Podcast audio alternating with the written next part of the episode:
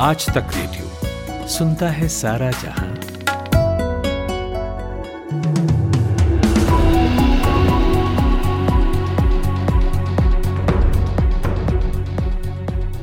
नमस्कार, आप सुन रहे हैं शाम चार बजे का न्यूज़ पॉडकास्ट पाँच मिनट। मैं हूँ रोहित अनिल त्रिपाठी। श्रद्धा मर्डर केस में आरोपी आफ्ताब अमीन पुनावाला की पुलिस रिमांड चार दिन बढ़ा दी गई है। आफ्ताब को आज वीडियो कॉन्फ्रेंसिंग के ज़रिए साकेत कोर्ट में पेश किया गया था। कई मीडिया रिपोर्ट्स में यह भी दावा किया जा रहा है कि आफ्ताब ने कोर्ट में मर्डर की बात कबूल ली है। उसने जज से कहा कि मैंने गुस्से में श्रद्धा का मर्डर किया, मैं पुलिस को सब कुछ बता चुका हूँ। हालाँकि अब तक इसकी पुष्टि पुलिस के द्वारा नहीं की गई है।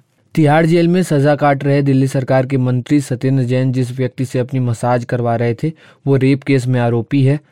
जेल प्रशासन ने ये जानकारी दी है जेल में मसाज के वीडियो सामने आने के बाद बीजेपी ने आम आदमी पार्टी और दिल्ली के मुख्यमंत्री अरविंद केजरीवाल पर सवाल उठाया था। उसके बाद दिल्ली के मुख्यमंत्री अरविंद केजरीवाल ने कहा था कि जैन की तबीयत खराब है और उन्हें फिजियोथेरेपी दी जा रही है। बीएसएफ जम्मू फ्रंटियर के inspector general D K Boora ने आज जानकारी दी है कि पाकिस्तान की ओर से रात में घुसपैठ करने की दो घटना हुई, जो कि एक ढाई बजे और दूसरी चार बजे के आसपास हुई। उन्होंने आगे कहा कि इनमें से एक को हमने मार गिराया है और दूसरे को गिरफ़्तार कर लिया गया है। उत्तराखंड राज्य स्थापना के 25 साल पूरे होने पर देहरादून में चिंतन शिविर आयोजित किया जा रहा है। इसमें सीएम पुष्कर सिंह धामी भी शामिल हुए। उन्होंने कहा कि आज हमारा तीन दिवसीय राज्य का चिंतन शिविर हो रहा है। इसका मकसद है हमारे सभी विभाग का आगे अच्छा प्रदर्शन रहे, सरलीकरण हो और 2025 तक उत्तराखंड श्रेष्ठ राज्य बने। उत्तर प्रदेश के मुख्यमंत्री योगी आदित्यनाथ आज दिल्ली में आयोजित यूपी ग्लोबल इन्वेस्टर्स समिट 2023 के लिए कर्टिन रेजर समारोह में शामिल हुए। इस मौके पर उन्होंने कहा कि भारत की अर्थव्यवस्था को पाँच ट्रिलियन डॉलर की अर्थव्यवस्था बनाने के लिए यूपी राज्य को ग्रोथ इंजन के रूप में अपनी भूमिका का निर्वहन करना है। इसके लिए राज्य सरकार ने एक ट्रिलियन डॉलर अर्थव्यवस्था के आगामी पाँच वर्ष के कार्यक्रम को आप सबके सामने प्रस्तुत किया है। ऑस्ट्रेलियाई प्रधानमंत्री एंथनी अल्बनीज ने ट्वीट कर जानकारी दी है कि भारत और ऑस्ट्रेलिया के बीच हुआ फ्री ट्रेड एग्रीमेंट अब ऑस्ट्रेलियाई संसद से भी पारित हो गया है। अब हम इस दिशा में आगे बढ़ सकते हैं। बता दें कि ऑस्ट्रेलिया और भारत के बीच हुआ ये एग्रीमेंट बस ऑस्ट्रेलियाई संसद में पास न हो पाने की वजह से लंबित था। यूएई के विदेश मंत्री शेख अब्दुल्ला बिन जायद भारत के दौरे पर हैं। आज उन्होंने भारत के विदेश मंत्री डॉक्टर एस जयशंकर से दिल्ली में मुलाकात की है।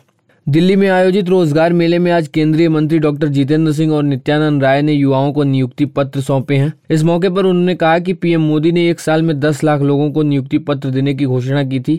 आज इकहत्तर हज़ार से ज़्यादा युवाओं को नियुक्ति पत्र दिए गए हैं।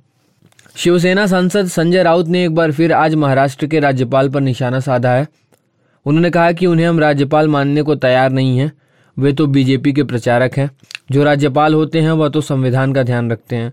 लेकिन जिस प्रकार से राज्यपाल भगत सिंह कोश्यारी ने जो भी वक्तव्य दिया, उससे महाराष्ट्र की जनता में गुस्सा है। लोग इसका विरोध कर रहे हैं। महाराष्ट्र में राज्यपाल की गरिमा खत्म हो गई है। देश के सबसे बड़े bank, state bank of India, Axis bank H और आईसीआईसीआई बैंक सहित देश के कई प्रमुख बैंकों ने फिक्स्ड डिपॉजिट यानी एफडी की ब्याज दरों में बढ़ोतरी की है। बढ़े हुए इंटरेस्ट रेट आज से ही लागू होंगे। रूस के खिलाफ जंग के बीच डब्ल्यूएचओ ने एक चेतावनी जारी की है। इसमें बताया है कि यूक्रेन में चल रही एनर्जी क्राइसिस के कारण यहाँ ठंड से लाखों लोगों की जान जा सकती है।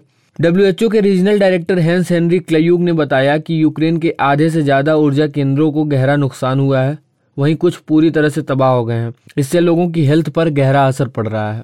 कतर में आयोजित हो रहे फीफा वर्ल्ड कप में जाकिर नाइक को बुलाए जाने का भारत ने विरोध किया है। केंद्रीय मंत्री हरदीप सिंह पुरी ने इस मामले पर नाराज़गी जताते हुए कहा कि भारत इस मुद्दे को ज़रूर उठाएगा। उन्होंने कहा कि जाकिर नाइक मलेशियाई नागरिक है और आप उसे कहीं भी बुलाइए, लेकिन उस मंच पर बुलाने का क्या तुक है जिसके बारे में उसे कोई जानकारी ही नहीं है? एलन मस्क अब ट्विटर में नए एम्प्लॉयज़ को हायर करने का प्लान बना रहे हैं। एम्प्लॉयज़ के साथ मीटिंग के दौरान मस्क ने इंजीनियरिंग और सेल्स में अधिक लोगों को नियुक्त करने के अपने प्लान का खुलासा किया। द वर्ज ने इसको लेकर एक रिपोर्ट पब्लिश की है। और दुनिया भर में मार्शल आर्ट्स को पहचान दिलाने वाले अमेरिकी एक्टर ब्रूसली की मौत को लेकर फिर एक नया दावा सामने आया है।